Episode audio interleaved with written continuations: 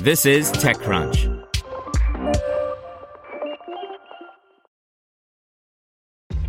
This episode is brought to you by ShipStation. You know, some things take a lot of work, like sending little robots to far off distant planets. And just as that's challenging, so too is running a successful e commerce business, especially when there's so much to do. So I want to introduce you all to ShipStation. Now, I love using ShipStation because of its easy to use dashboard, which makes managing orders and printing labels a breeze and super smooth. Oh, and the customer service is just out of this world. It's exactly what you need to help grow your business. Sign up for your free 60-day trial at shipstation.com slash technews. That's shipstation.com slash technews.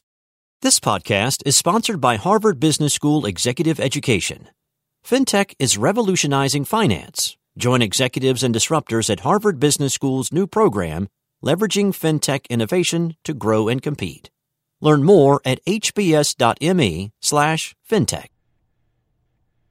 Elon Musk shows off the assembled Starship test rocket by Jordan Crook.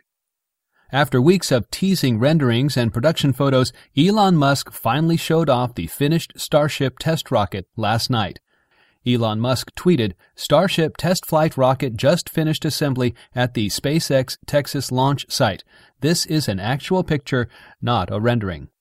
As you can well see, the Starship test rocket has a stainless steel skin, which had a few people scratching their heads. Steel is quite durable, but weighs more than other materials used in rockets, like carbon fiber, aluminum, and titanium. Musk argues, however, that stainless steel's resistance to extreme temperature, especially heat, makes it a better fit for this type of rocket. The Starship rocket, previously called the BFR, is an integral piece of the SpaceX roadmap. It's meant to take the place of the Falcon and Falcon Heavy rockets as a primary launch vehicle, which means lots of re-entry, which means lots of heat.